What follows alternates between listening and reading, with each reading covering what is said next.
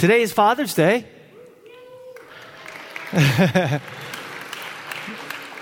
Dads, the reality is we don't do a whole lot. It's the moms that do all the work, right? We all know that.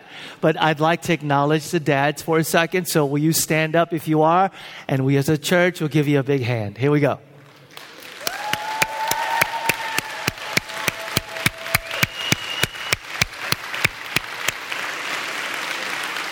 Thank you.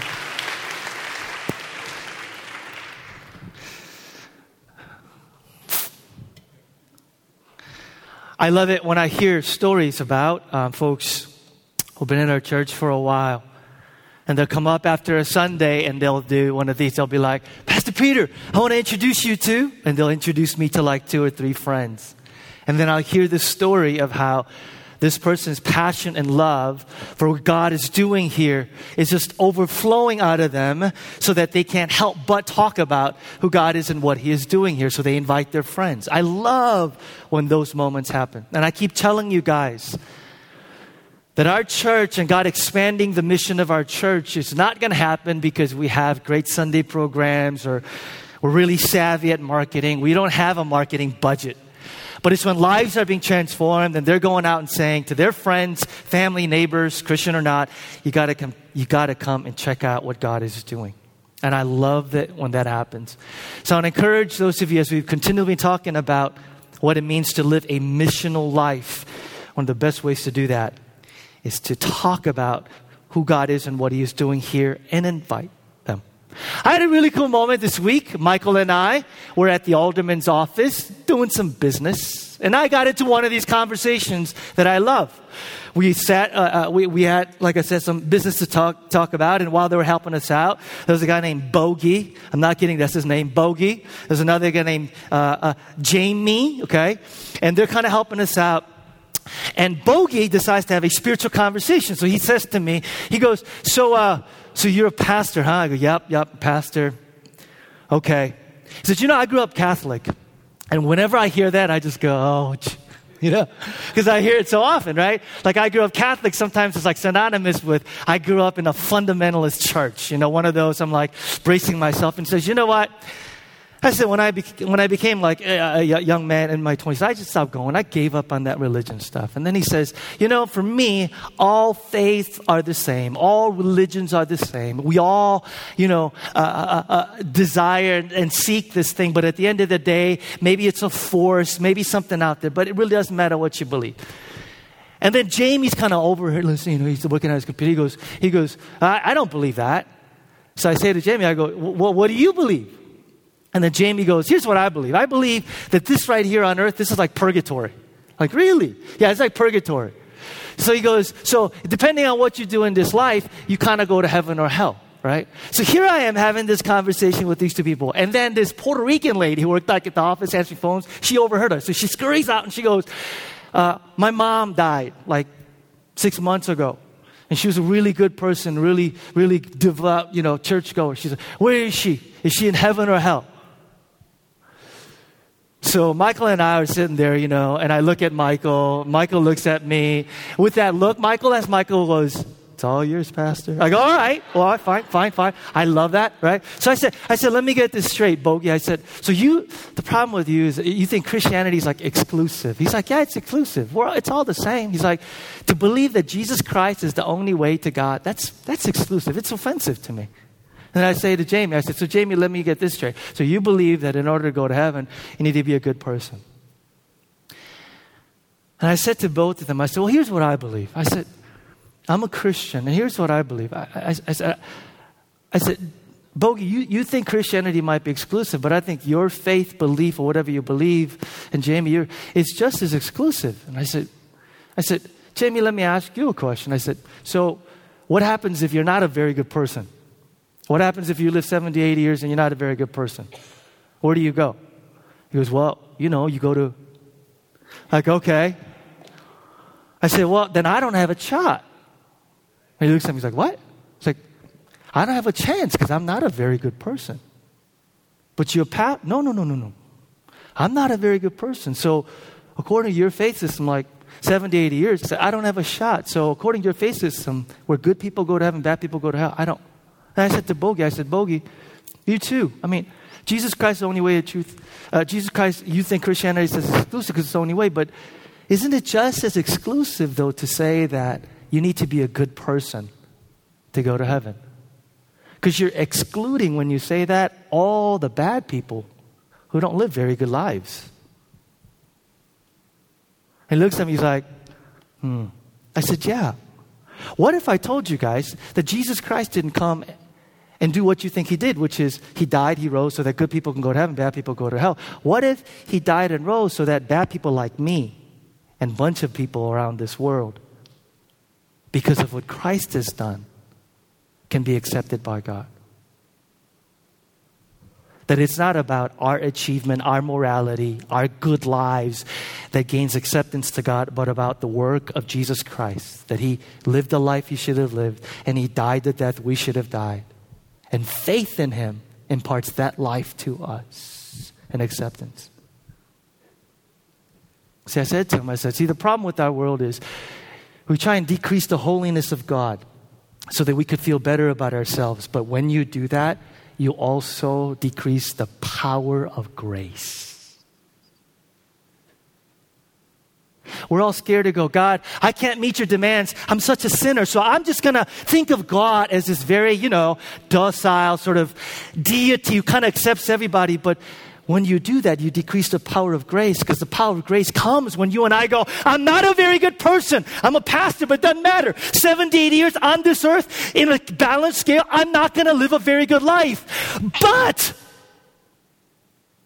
Jesus Christ lived the life I should have lived. And when I believe in Him, that perfect life becomes mine.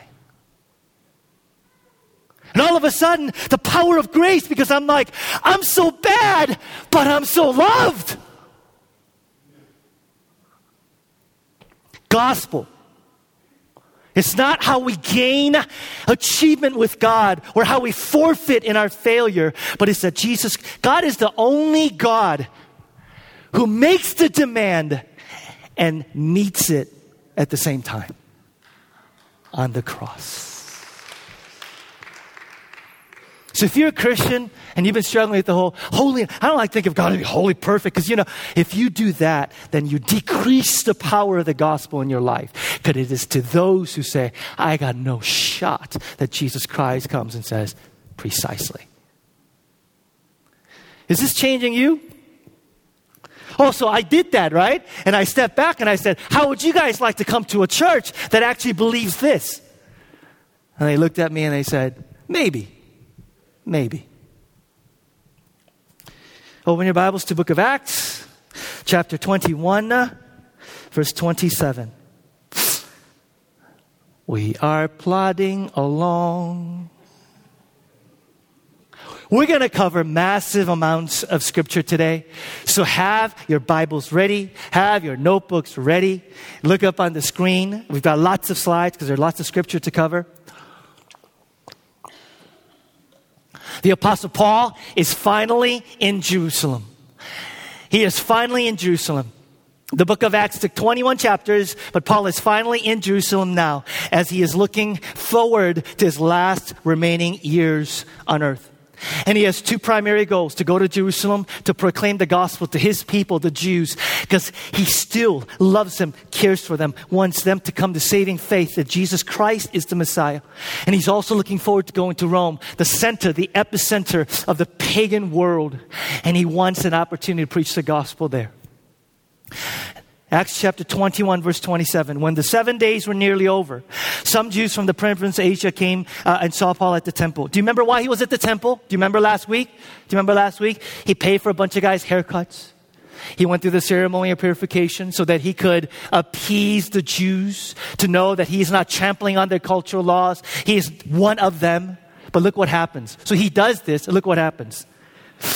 They stirred up the whole crowd, that's the Jews, and seized him, shouting, Men of Israel, help us. This is the man who teaches all men everywhere against our people and our law and this place. And besides, he has brought Greeks into the temple area and defiled this holy place. They had previously seen Trophimus, the Ephesian, in the city with Paul and assumed that Paul had brought him into the temple area. The whole city was aroused and the people came running from all directions. Seizing Paul, they dragged him from the temple and immediately the gates were shut while they were trying to kill him.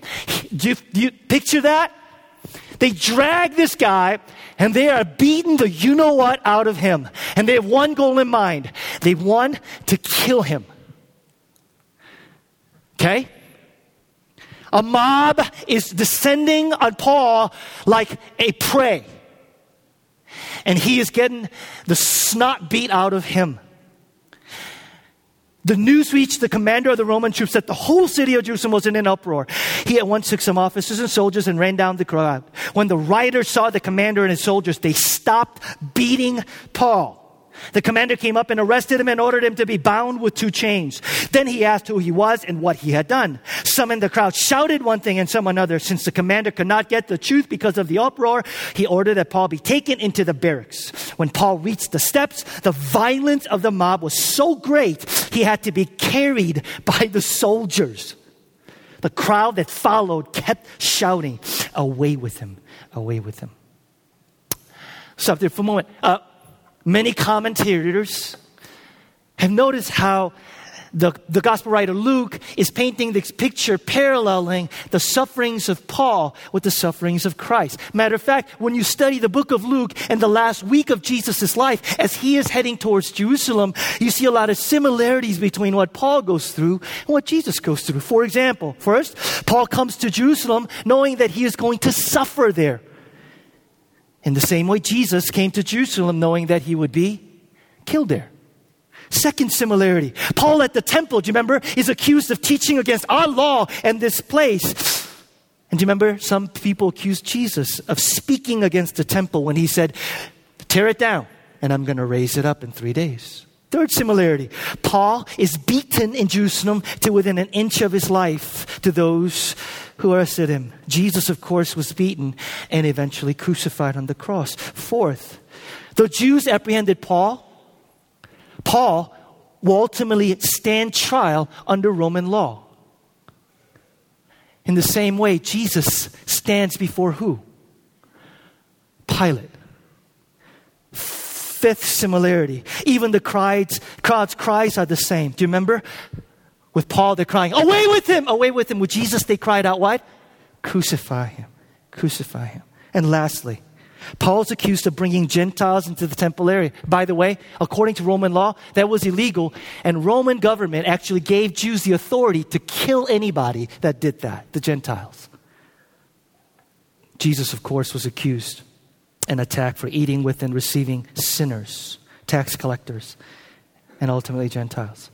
So the question is asked, what's, Paul, what's Luke doing? Is he, is he trying to, you know, sort of venerate Paul and saying, oh, Paul, he's like Jesus? No. Is that what he's doing?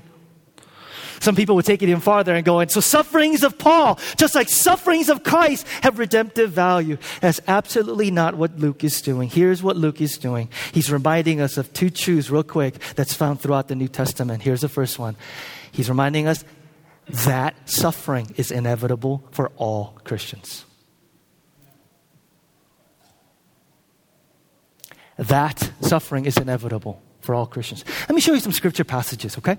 Real quick. First Peter chapter 2 verse 21. To this you were called. By the way, this is like handful of many, many New Testament. Because Christ suffered for you, leaving you an example that you should follow in his steps. That's all Paul is doing. That's all that's happening to him. Jesus Christ suffered. Paul, I'm just following his example. Second passage, Romans 8 7. Now, if we are children, then we are heirs, heirs of God and co heirs with Christ. If indeed we share in his sufferings, in order that we may also share in his glory. Everybody, look up here. This is the trajectory of the Bible the cross before the resurrection, suffering before glory.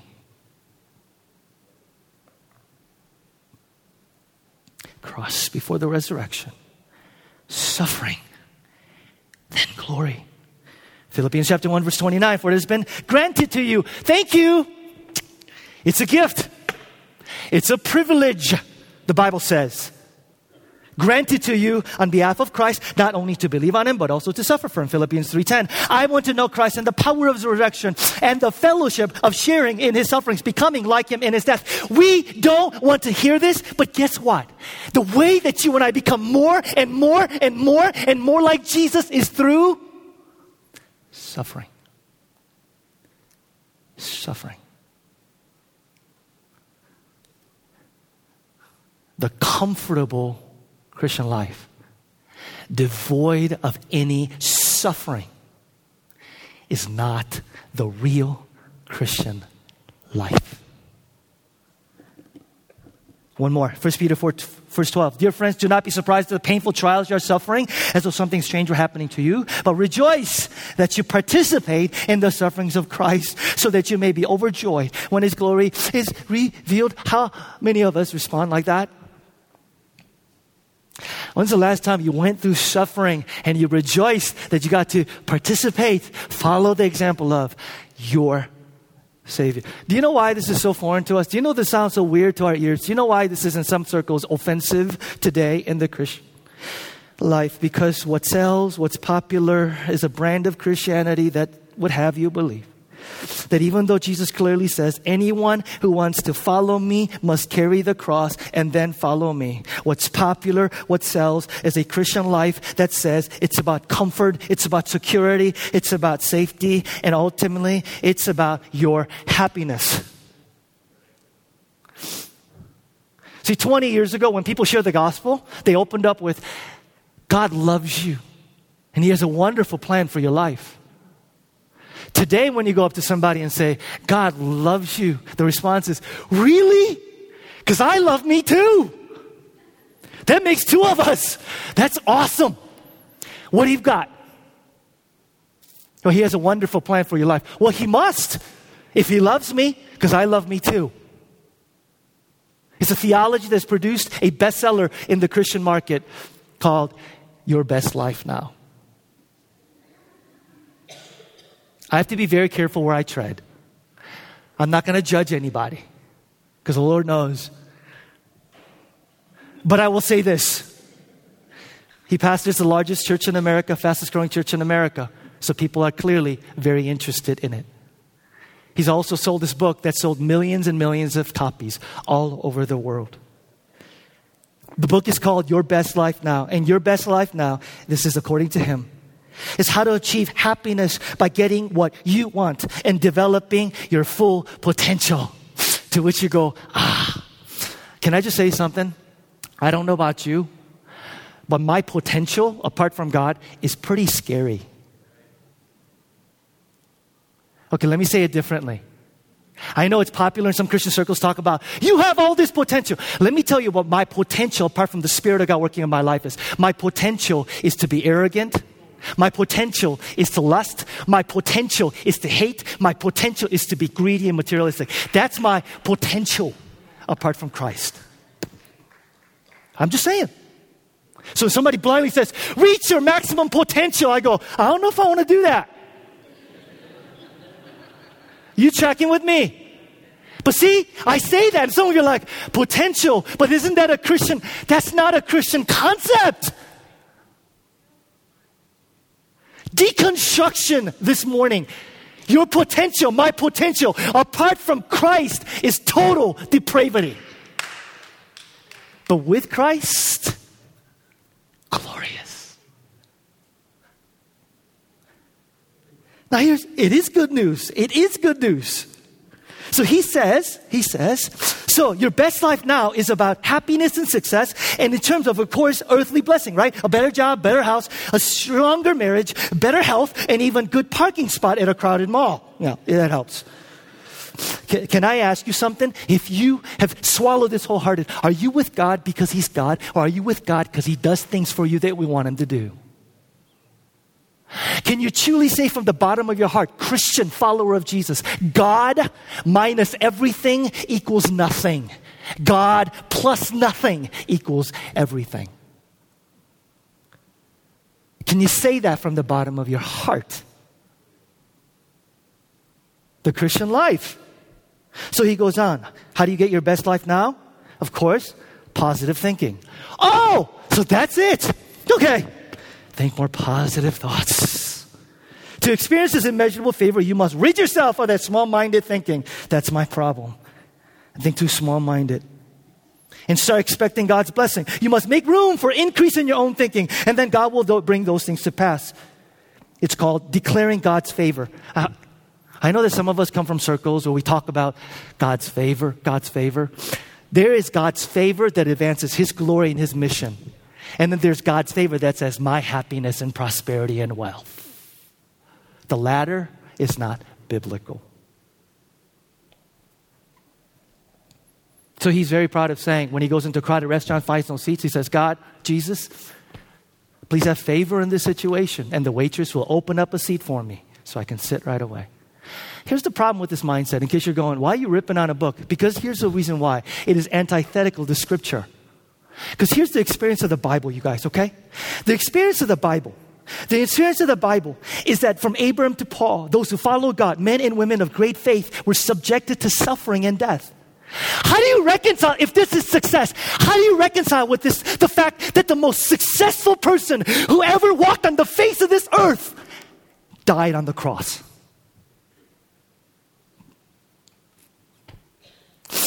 Are you familiar with Hebrews chapter 11?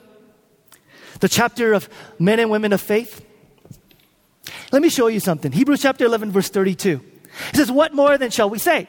I don't have time to tell you about Gideon, Barak, Samson, Jephthah, David, Samuel, prophets, who through faith conquered kingdoms and ministered justice and gained what was promised, who shut the mouths of lions, quenched the fury of the flames, and escaped the edge of the sword, whose weakness was turned to strength, and who became powerful in battle and routed foreign armies.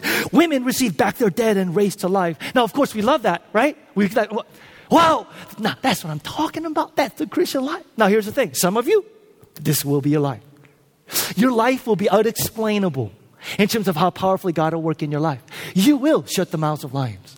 You will quench the fury of the flames.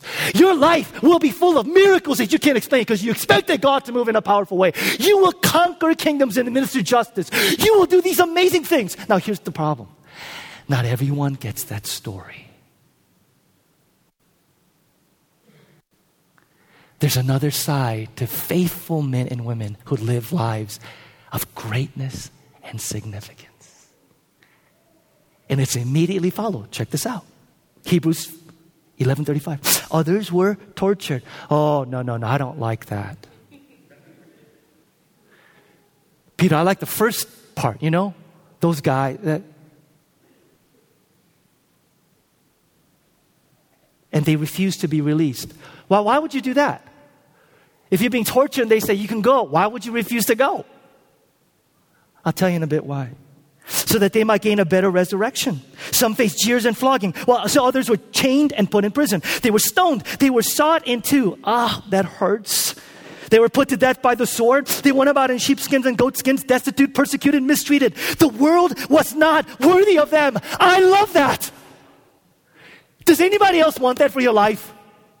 The world was not worthy of them. They wandered in deserts and mountains and in caves and holes in the ground. Now listen up, everybody. Everybody look up here. I'm trying to deconstruct some of the, the, the these two stories. The first half of Hebrews 11 and second half are not a contradiction to God. They are not a contradiction to God, as if one was the true Christian life and the other one wasn't. God never intended for all our lives to be the same. Here's the principle I need to drill into your heads. Here it is. It's up on the screen. God's promise in Scripture is not that everything will go well for us, but that our lives will be well lived. God's promise in Scripture is not that everything will go well for us, but that our lives will be well lived. And this passage is powerful for me because there's some young people that are on this list, which reminds me that how long you live doesn't necessarily determine how well you lived your life. So what does a well life look like? Do you want that? Here it is, finishing up Hebrews 11:39. These were all commended for their faith, yet none of them received what had been promised. God had planned something better for us so that together with us they would be made perfect. Do you know what it means to live well? It means choosing to take the path that God called you to and no one else. Even if that means you will experience suffering and hardships. Living a life well means that we get our heads on straight about how we determine success in the kingdom. And that means that what brings God sometimes the most glory and honor is that we are willing to fail in the eyes of the world because we are choosing to follow the path that God has called us to, even if it means hardship, even if it means suffering. The passage I'm reminded of is at the end of Jesus' life as he's resurrected. Jesus tells Peter, Peter, you're going to experience some tremendous suffering. And you know what Peter does? Peter points to John and goes, What about him? Do you remember that? Faithfulness for Peter meant uh, being historically, we're told, hung upside down on the cross. He lived his life well while John died an old death on the line, the island of Patmos, writing a bunch of epistles and letters. Here's another principle closely related to that. Faith isn't measured by success, faith is measured by faithfulness. It's the willingness to do what's right. It's the willingness to do what God has called us to, regardless of the consequences, regardless of the cost. And yes, the world will look at these lives and go, What a failure! What a waste! Let me ask you a question. Are you willing to fail in the eyes of the world? Because they define success by better marriage, better health, more material blessings. Are you willing to fail in the eyes of the world? If success means that you choose the path that God has called us to and you're willing to do what's right and be faithful to what God has called you to, even if that means hardship and suffering. How do you define success? How do you define a life well lived? You know what scripture says? These guys, life well lived. Because they're faithful. Because they're faithful. Your best life now, here's how I will put it your best life is when you move from a life that simply looks for security to a life that longs to make an impact for His kingdom wherever and however God moves. Your best life is moving past beyond just forgiveness and saying, God, I thank you that I'm forgiven, and beginning to live out your life passionately and pursuing the call for which God has called you to. Your best life is not settling for comfort, security, success, and a good marriage or a good job. Even those are good things. Moving past those things and saying, success in my life means that I'm faithful. I am faithful. I am faithful to what God has called me to. Everybody, look up here. Give up your small ambitions. Give up your small ambitions of thinking these small little lives. Picket fence, a house, a nice family, and a nice job. There's nothing wrong with that. But God has more. Give up your small ambitions and pursue more. Pursue more. Don't settle for less.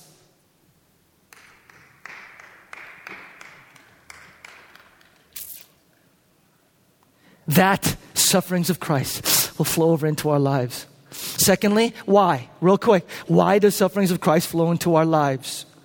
There are a number of reasons how we experience suffering, some unexplained, some, yes, unjust. And we don't have time to go into that today. There are folks who suffer unjust suffering, and we are called as people of God to fight those injustices. But today in Scripture, Here's why we experience sufferings of Christ. Jesus Christ category said, anybody who wants to follow me must take up the cross and follow me. That means, Matthew 16, 24, here's the principle. If we simply obey Christ, at various points we'll suffer because we're simply being obedient. Let me give you some examples. Sometimes telling the truth and refusing to lie and be a man of integrity or woman of integrity will bring on suffering in our lives. How many of you know what that's like? I've talked to folks in our church whose career advancement was stalled or even fired because they refused to lie. And while they watched people around them lie and cheat their way to the top, and they refused. They refused to lie. They refused to take shortcuts. They refused to compromise their integrity. Suffering. Second, it's been said that the people that could hurt us the most are people that we love the most. How many of you guys experienced suffering in your life because you poured out your heart to somebody because God called you to, and then they just betrayed you and broke your heart? Anybody? Sometimes suffering is invited into our lives when we obey Christ to love the unlovable, to be there for those who may betray us, and continually and faithfully ministering grace of God on them. Suffering because we love. Other times, lastly, we'll suffer persecution by others for our Christian profession. Everybody who lives a godly life in Christ will be persecuted, 2 Timothy 3.12. And even in a society like ours where there's Christian majority and religious freedom, I'll tell you what, if you are bold and courageous in your profession, you will at some points experience bias and prejudice or sometimes outright hostility and opposition. If you're not a coward about professing your faith, you will experience suffering in the form of persecution. Jesus said, All men will hate you because of me. Student is not above his master. Matthew 10, 22 and 24. That suffering is inevitable. Why suffering comes. Is this good news?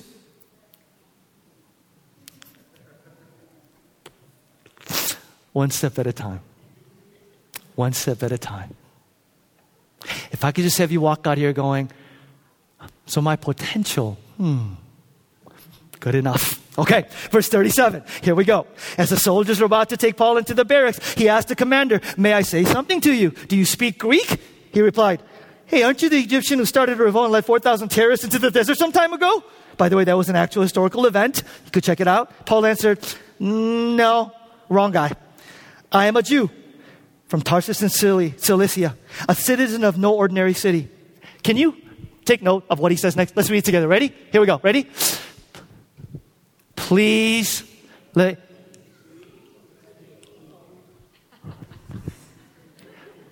Let's read that together. Ready? Please.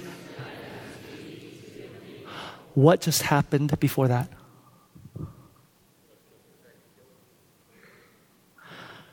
Here's what I'm envisioning Paul is bleeding on the side of his mouth. He's got welts all over his head because he's been stoned and kicked. His clothes are ripped, okay? The crowd is still hovering over him. He's being dragged away by soldiers, okay? And he says, Hold on a minute. I want to speak to them. Let me ask you something. If you were in Paul's position, what would you be feeling right now?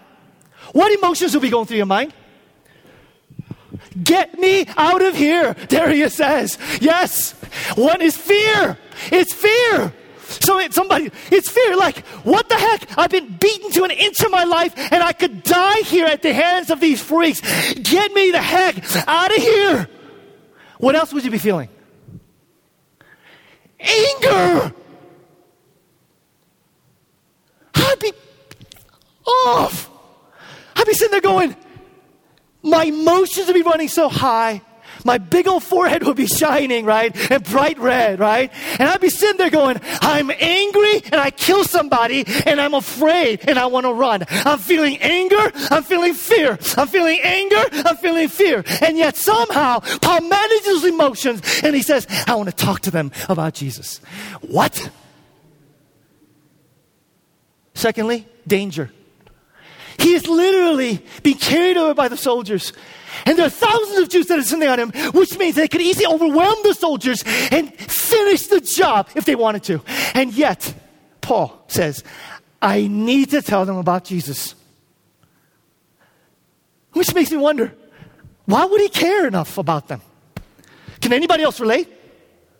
Why would he care about them enough at that moment? These people just tried to kill me. Why would I even care enough about them to want to share? And secondly, how could he be bold and courageous enough to want to share the gospel? The love of Paul and the courage of Paul, right here, right here, the Bible says is something that you and I could have. Oh, yes. I'm talking to you. Who, even when some of your non Christian friends say, Tell me about Jesus, Please? Please, please, please. Okay, I guess I will. Even you, even you, you could have the courage and love. I thought about this passage a lot. I thought about all those years I've been overseas when I've been in, not in same situations. I've never been faced with the hostile mob. But I remember standing in the middle of a street overseas somewhere with a bunch of people who were looking at me like I'm a freak. Specifically, I remember one moment in Tashkent, Uzbekistan. And I remember this overwhelming just fear and dread just coming over me. Just terrified, just absolutely terrified. And I think about those moments even in the city of Chicago when I'm presented with an opportunity perhaps to proclaim and talk about Jesus and yet cower in fear. And I thought a lot about you guys and I go, it's not just necessarily the fact that we lack love, but we lack courage. We lack boldness. And C.S. Lewis, I love this quote, said, Courage isn't just one of those interesting sights or character attributes, it is at the center. It is at the center. This is at the anchor of all of our other character attributes. It is your courage that makes you loving. It is your courage that makes you patient. It is your courage that makes you all these things. So I thought about it. I'm like, how did they get this? And then I remembered. And then I remembered. I remember throughout the book of Acts how we've seen this over and over again courage, boldness, courage, boldness. And we just kind of glanced over it. And I realized, you guys, while I was studying this week, that we got it totally wrong. We got it totally wrong. We got it totally wrong. What do I mean? Well, let me show you. Okay, Acts chapter 4. Acts chapter 4. I'm so excited about this part. I couldn't wait to come to this part. And if you resonate with this, shout, holler, amen, clap, whatever you want to. Acts chapter 4. Background, background, background. Acts chapter 4. Peter and John, Peter and John have been arrested by the Jewish leaders, and they basically said to them, You continue to preach the gospel, we're going to kill you. And so they're going back home after this threat. And as they're going back home, they're walking down the street, and Peter looks at his, there's a poster of his face on the wall of Jerusalem. It says, Wanted. John says, Look at that, Peter. He looks on the other side. There's a face picture of John on the wall and says wanted. They're going down to Jerusalem knowing that the entire city is up in arms about these disciples. And here's what happens. They go back to their friends. In verse 23, we pick up. On their release, Peter and John went back to their own people and reported all that the chief priests and elders had said to them. When they heard this, they raised their voices together in prayer to God. Sovereign Lord, they said, You made the heaven and the earth and the sea and everything in them. You spoke by the Holy Spirit through the mouth of your servants, our father David. Why do the nations rage and peoples plot in vain? The kings of the earth take their stand and the rulers gather together against the Lord and against his anointed one. Indeed, Herod and Pontius Pilate met together with the Gentiles and the people of Israel in the city to conspire against your holy servant Jesus, whom you anointed. They did what your power and your will had decided beforehand should happen. Now, Lord, consider their threats and enable your servants to speak your word with great boldness. Stretch out your hand to heal and perform miraculous signs and wonders through the name of your holy servant Jesus. After they prayed, the place where they were meeting was shaken and they were all filled with the Holy Spirit and spoke the word of God boldly. There's two things that I noticed about this this week. You know what it is? Number one, they never pray for protection. They never pray for protection. They never say, God, protect us. How many of you, that would be the first prayer? Going back, God, protect us. Lord, protect him. Lord, protect him. Secondly, they don't pray for boldness until much later. And it's not just for boldness, it's boldness to speak. Do you know what they do? Here's what they do in this passage. Look at it carefully. First of all, there's a connection to their heart weakness, their fear, with the attributes of God. What they do is they spend a great deal of time reflecting on and praising God for His greatness and for His power. And they especially concentrate on His sovereignty and His control of all things. In other words, they don't pray for boldness, but the way they find boldness is that they pray for themselves and heal their weak hearts by reminding themselves of who God is and what He has done. Here's the principle. Here's the principle. Boldness comes when we heal ourselves of our fear by meditating on the attitude of God most antithetical to our fear. In other words, don't pray, God, I'm worried. Help me not to worry. It's nowhere in Scripture. Instead, God says, pray in His wisdom. Pray in His power. Meditate and pray in His character. Why are you afraid? I don't know the future. Why are you afraid? I can't control people and circumstances precisely, but who does? God. And He is wise. He is loving. He is powerful. How many of you are afraid? How many have worries? Don't go home and go, God, help me not to worry. I don't want to be worried. Instead, pray in. God, in your wisdom, you know what's best for me. And I trust you. And I trust you. Don't pray for confidence. Nobody prays for confidence in Scripture. God, I want to be more confident. Why are you insecure? How do you deal with your insecurity? By asking God for confidence? No. You pray in His love, His grace, His power. God, your love, your power, your grace, your approval is all I need to have joy today. I meditate and I pray in His character, His nature. Don't pray for self control. God, help me to be more self controlled. It's not in Scripture. What do you do? You pray in His holiness. Be holy, therefore, as I am holy. Holy, holy, holy is the Lord God Almighty. We are called to heal our hearts by meditating on and praying in His character. Is that good news to anybody? Oh, Lord, it is phenomenal news. So when you pray and you hear somebody go, Lord, help me not to worry about my future, stop them and go, whoa, whoa, whoa, whoa, whoa. Pray in His wisdom. God, in His wisdom, knows what is best for you. He is wise. He is wise. Second thing they do, they connect their heart weaknesses, again, their circumstances, with promises and statements in Scripture. You know what, guys? I drill this into it over and over again. Do you know why you need to know Scripture? Because if you don't know God, you can't live this life.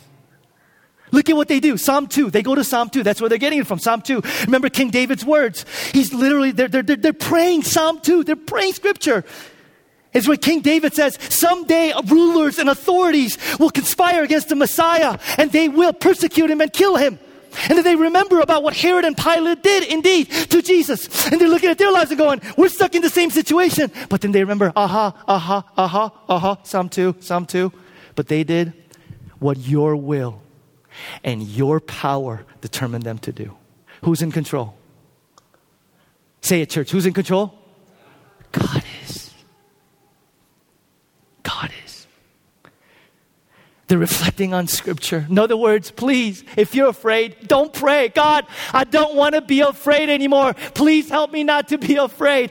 Pray in this truth from beginning to end. Genesis, Revelation, the book shouts out God is sovereign. God is in control. God is in charge. History is progressing exactly as God wants. Praise the Lord. Praise the Lord. Praise the Lord. They heal themselves. They heal themselves of their fear, not by asking God to remove their fear, but they heal themselves by meditating, reflecting on, and praying into their hearts God's sovereign power. Oh.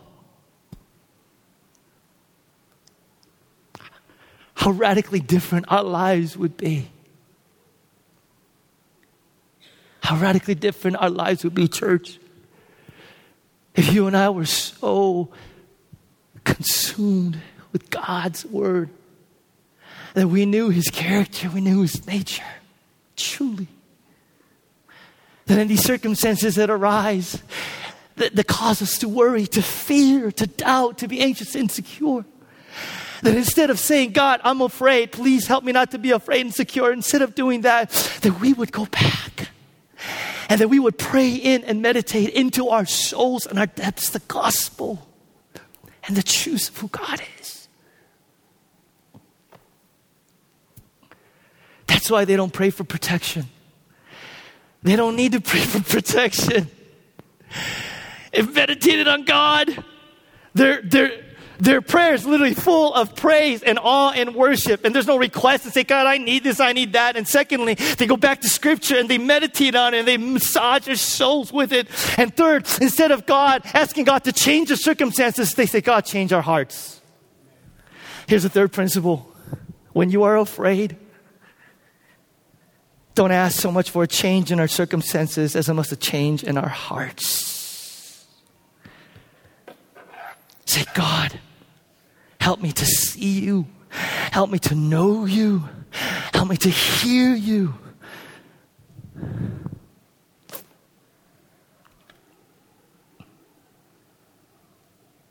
Here's a prayer that I lift up um, on a regular basis when I am afraid, when I worry, when I doubt. It simply goes like this God, in his wisdom knows what is best for me. God in his love desires what is best for me. And God in his sovereignty has the power to bring it about when I'm afraid about my future and I'm saying, God, I don't want to be single for the rest of my life. Will I ever find somebody? And I say, God, instead of saying, God, help me to not worry, God, take, I say this, I say, God, you and your wisdom know what's best for me. You and your love, God, you desire what is best for me. And God, in your sovereignty, you alone have the power to bring it about. When I'm afraid of the future and not know what awaits, I think of couples in our church that don't know if they'll ever have a child. I think of couples in our church that have lost jobs and don't know if they're going to be financially okay. Instead of saying, God, will you take away my fear, take away my worry, God, instead of saying, God, will you help me not be afraid, we pray in, God, you and your wisdom know what's best for me. God, you and your love desire what is best for me. And God, you and your sovereignty, you alone have the power to bring it about. We pray in His boldness. We pray in courage. Pray it in. We pray it in. We pray it in.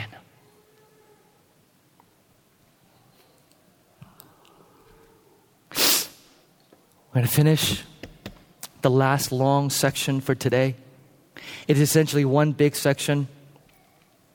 It's when he finally gets up and Paul shares the gospel with these people. This uh, morning, I got, or yesterday, I got a, a little thing from uh, uh, one of our church members on Facebook. And he posted something about Christianity and church. And one of his non Christian friends replied back, say, I hate Christians, but you're okay. You're not so bad.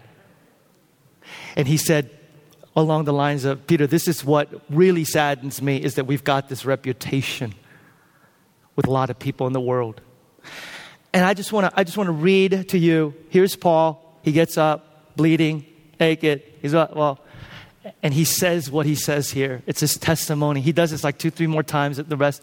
But I want just highlight after I read it a couple things about what it means to be witness and how we do it well. Verse 40 Having received the commander's permission, Paul stood on the steps and motioned to the crowd. When they were all silent, he said to them in Aramaic, Brothers and fathers, listen to my defense. When they heard him speak to them in Aramaic, they became very quiet. Then Paul said, I'm a Jew born of Tarsus, Cilicia, brought, brought up in this city. Under Gamaliel, I was thoroughly trained in the law of our fathers and was just as zealous for God as any of you are today.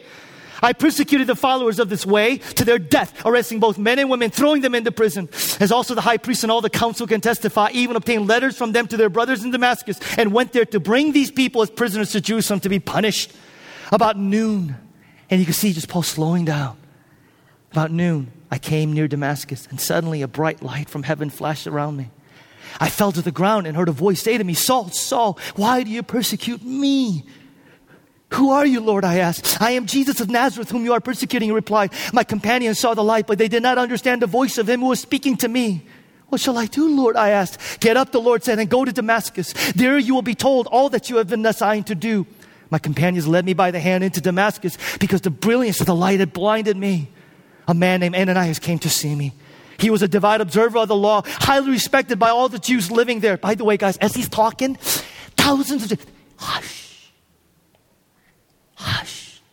He stood beside me and said, Brother Saul, receive your sight.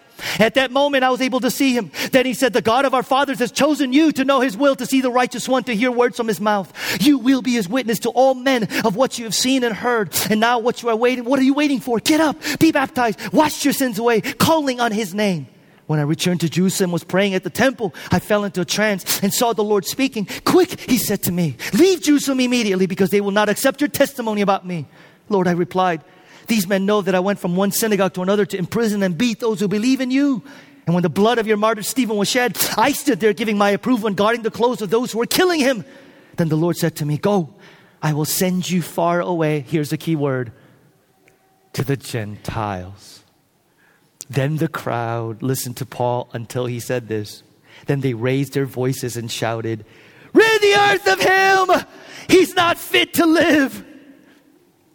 How was Paul's speech? Great teaching moment for us. Here it is. I don't know why I'm sweating like a pig, man. You guys see that out there? I'm like dripping sweat up here. Lord, yeah. I, Lord have mercy. Y'all sweating out there too? It's just me? What's that? I'm working hard too. Excuse me. Oh, sorry.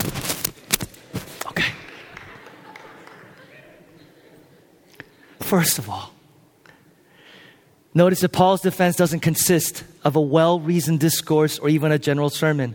What does he do? He shares his testimony.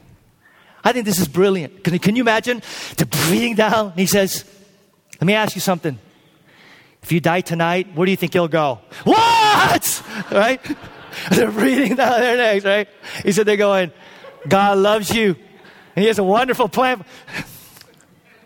What does He do? What does He do? Brilliant. Because at that moment, they're not going to listen to a discourse. They're not going to listen to a sermon. They want to kill him. You know what he says? He goes, he gets goes, he goes, I'm just like you. What? What?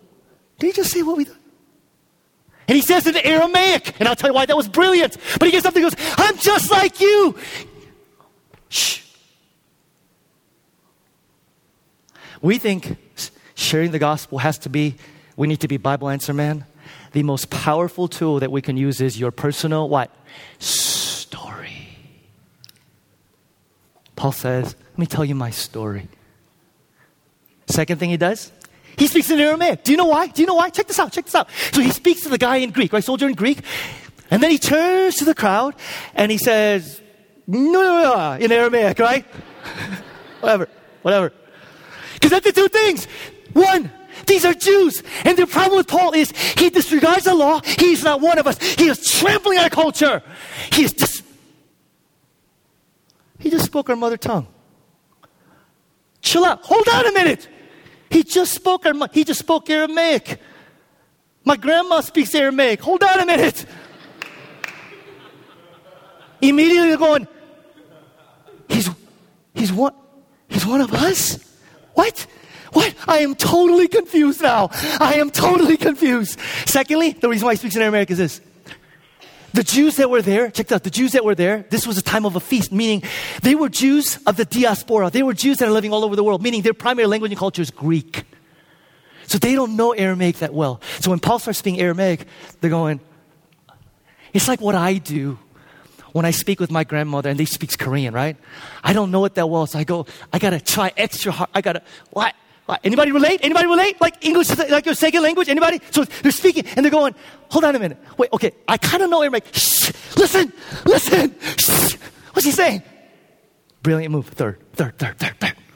Everything about the early part of the testimony, do you notice? Serves to show the crowd how much he is one of them. He says what? Brothers, brothers, brothers. Secondly, he goes, I grew up in Jerusalem. He did what? Real.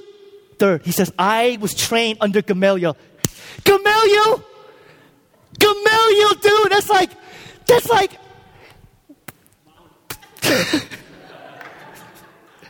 Gamaliel is one of the most respected rabbis of all, one of the most religious, respected religious leaders. You'd have seen his face on the, on the cover of Time magazine as the Pharisee par excellence of 10 AD.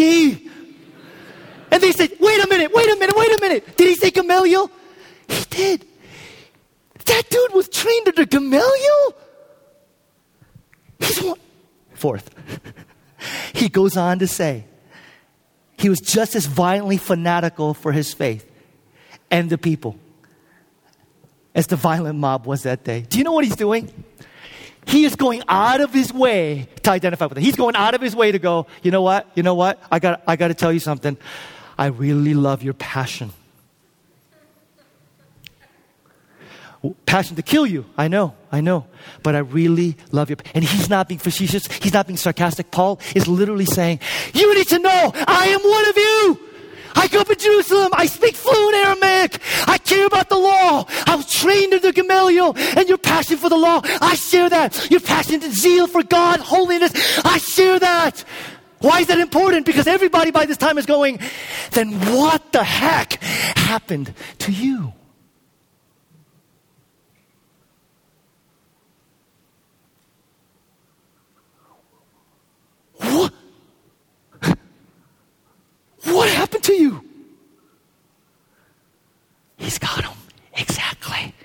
He wants them. Fifth, he then tells the story of his vision encounter with Jesus. Again, they would have said, How can someone like you experience that kind of a turnabout? How can someone like you? How can someone like you change? How can someone like you? And then lastly, in case you're going, well, Peter, but when, yep, lastly, Paul only begins to bring up the less palatable parts of his message gradually. Do you see that? He begins as he shares all the things that they agree on. He goes out of his way to identify with them, and then he finally moves to the parts of the message that will be challenging to their views. So when he finally mentions the word Gentiles, that's when they go nuts. Why is that important? Is it just not common sense, a good missional witness, to try and reserve the offensive parts first? I mean, when I'm talking to Bogey at the alderman's office, the first thing they want to talk about is hell. I'm like, yeah, we could talk about that. We talk about that. Do you know why he brings that up? Do you know why he brings that up? Because all of his encounters with Christians was this. If you don't agree, if you don't live well, you're gonna go to what? Hell. That's his response. So he wants to bring up the most offensive, and I go, Bogey, let's put that right over here. What if I told you that Jesus Christ didn't come so that good people can go to heaven, bad people would go to hell? What would you think? But would they go to hell? Let's not talk about that now. Let's not talk about. I believe in hell. Bible talks about. But let's. It is good missional witness where Paul identifies, shares a story, goes out of his way to compliment, get in agreement with them, and then finally says, "And here's what you need to know." Couple principles, and we're done, you guys. One. What does this have for us? Effective communication of the gospel combines both loving courage and deep sensitivity. Effective communication of the gospel combines both loving courage and deep sensitivity. See the incredible balance in Paul, and I need to share this with you guys. Just, this is so lacking today. This is so lacking today because we, we, if you're like me, either we, we, we refuse to say anything or we speak offensively. Anybody else relate? We either say nothing or we speak offensively, but see the incredible balance in Paul as he ministers and shares the gospel. First of all, the boldness. I mean, these are guys that are trying to kill him. And yet Paul had the courage and was willing to take the opportunity to speak. Everybody say initiative. Say initiative.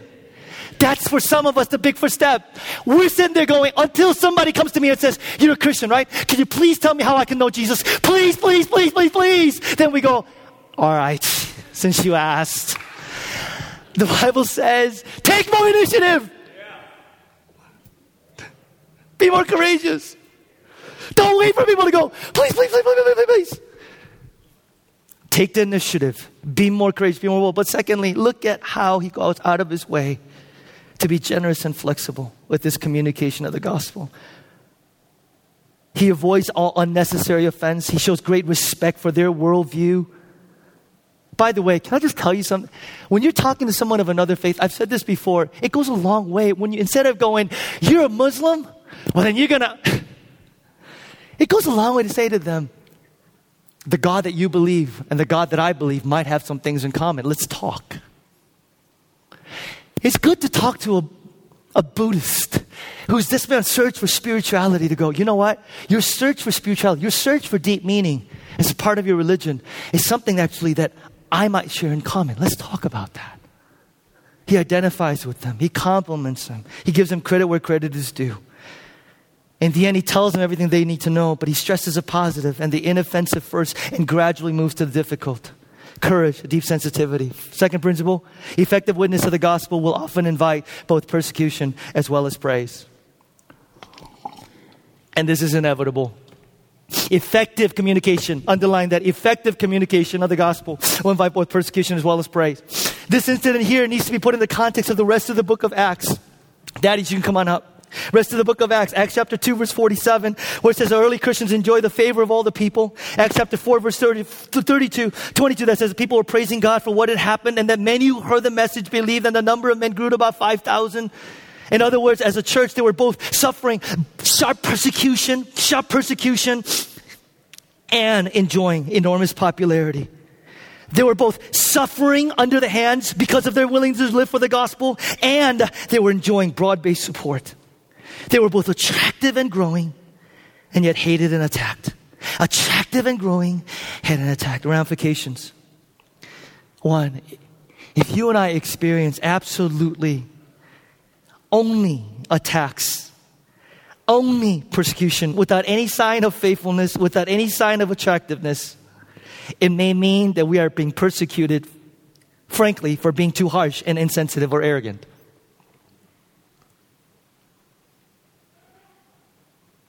It may mean that we are being not persecuted. Jesus Christ says, Blessed are those who are persecuted for righteousness' sake. It's one thing to be persecuted for righteousness' sake, and nothing to be persecuted because we're insensitive, we're arrogant, or discourteous, or lack warmth and respect in dealing with those who don't know Him. Just as much as cowardly Christians will have praise but no persecution. Insensitive, arrogant Christians will have only persecution, no praise. Let me show you how this works out. It's not unusual after Thanksgiving or Christmas. I'll get a college student who comes back from break and they'll say to me, Pastor Pete, I had a horrible time at home. I'm like, why? Nobody in my family are Christian. I go, oh, really? He said, how did it go? I said, well, I just let them have it. what do you mean? Well, they're my family. So I just told them, you know, I told them that they were believing wrong and they needed to believe right and they were just coming at me, so on and so forth. And So I said to them, I said, can I ask you something? I, I said, how, uh, how much did you go out of your way to make sure that you were being sensitive, that you were going out of your way to compliment their worldview and what, what, what they believe that might have in common with you? Were you out to win an argument or were you out to win their hearts? Uh, how, often do you pray and pray for opportunities to talk about the gospel? How, how much did you make sure that you combined deep humility? Because the gospel gives us that along with confidence.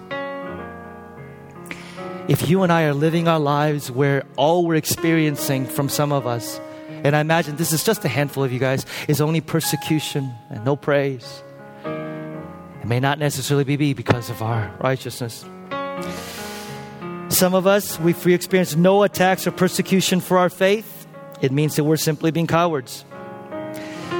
If you and I get through our Christian lives without ever upsetting anyone, without ever offending anyone, without ever, without ever saying anything that someone would disagree with, it means that we need to be more bold. We need to be more bold. We need to be more courageous. It means that we need to take more initiative and sharing the gospel. And for some of us, frankly, it means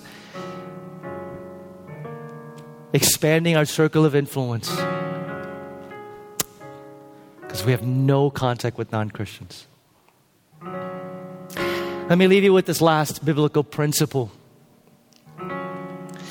Effective communication of the gospel puts the emphasis and confidence where it belongs. Here's a passage I want you to leave with. For it is I am not ashamed of the gospel because it is the power of God for the salvation of everyone who believes. Can we all say this together? Here we go. I am not ashamed of the gospel because it is the power of God for the salvation of everyone who believes. One more time. I am not ashamed of the gospel because it is the power of God for the salvation of everyone who believes. Where's the power, you guys? Where's the power? Where's the power? It with that. Where's the power? The gospel. Paul says the audacity of it. That's why he talked about it in every message. He says the power of the gospel, power of witness is not your eloquence. Power is not your passion, energy, and zeal. The power is not all of these things. The power of the gospel lies in the gospel itself. It, the power, lies in the gospel. It's all you need. Share it proclaim it, witness to it. Father, we come together today. Oh Lord, um, how I so long for the kind of love and boldness of Paul. How I so long for a kind of deep, compassionate love and courage in the face of such danger.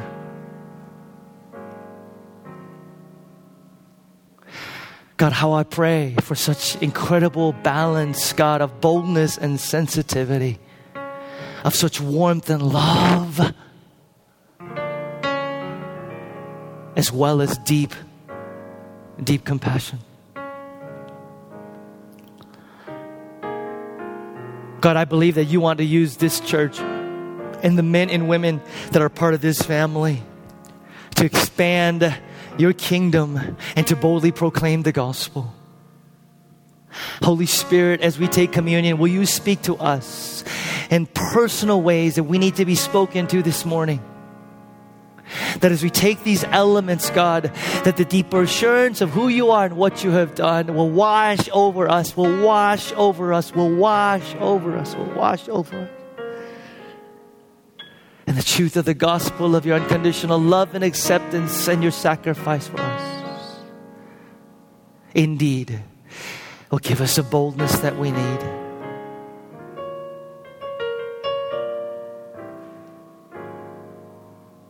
The night that he was betrayed, Jesus took bread, and when he broke it, he said, This is my body broken for you. Whenever you take it, do it in remembrance of me. In the same way, he took the cup, the cup of the new covenant, and he poured it out, and he said, This is my blood, blood that was shed for you for you, the messed up, the broken, the addicted, the afflicted, the, the, the sinners, the one that can't be good and recognize you're bad. Because it is by the virtue of my blood shed for you, my sacrifice, that you are accepted, that you are declared righteous and holy and acceptable in the sight of God. The Lord invites us to his table. Whenever you're ready, come. Myself and the prayer team will be near the cross. And if you need prayer this morning, you're in need of prayer, not for God to take away your fear, your worry, anxiety, but you just need community, brothers, sisters, laying their hands on you and praying in, meditating in, praying in, and get tributes of God, the nature of God, the truths of God. Come on up. Man, I'd love to pray for you. We would love to pray for you and your circumstance situation today. Come, the Lord invites us. The Lord invites us.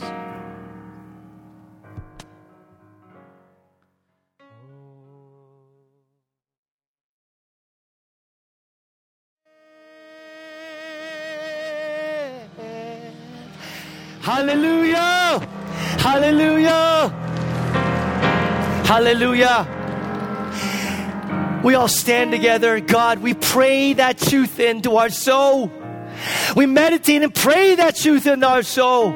No matter what the circumstances, our lives are in the hands of a sovereign, wise, loving, perfect God. It is, it is, it is, it is, it is. No matter the trial, no matter the persecution, no matter the suffering, no matter the hardships, no matter the difficulties. Our confidence and our anchor is in the character and the attribute and the nature of our God. No matter what, our lives are in your, your hands. Not my boss, not my parents, not the world, not my company, not my school, not my friends.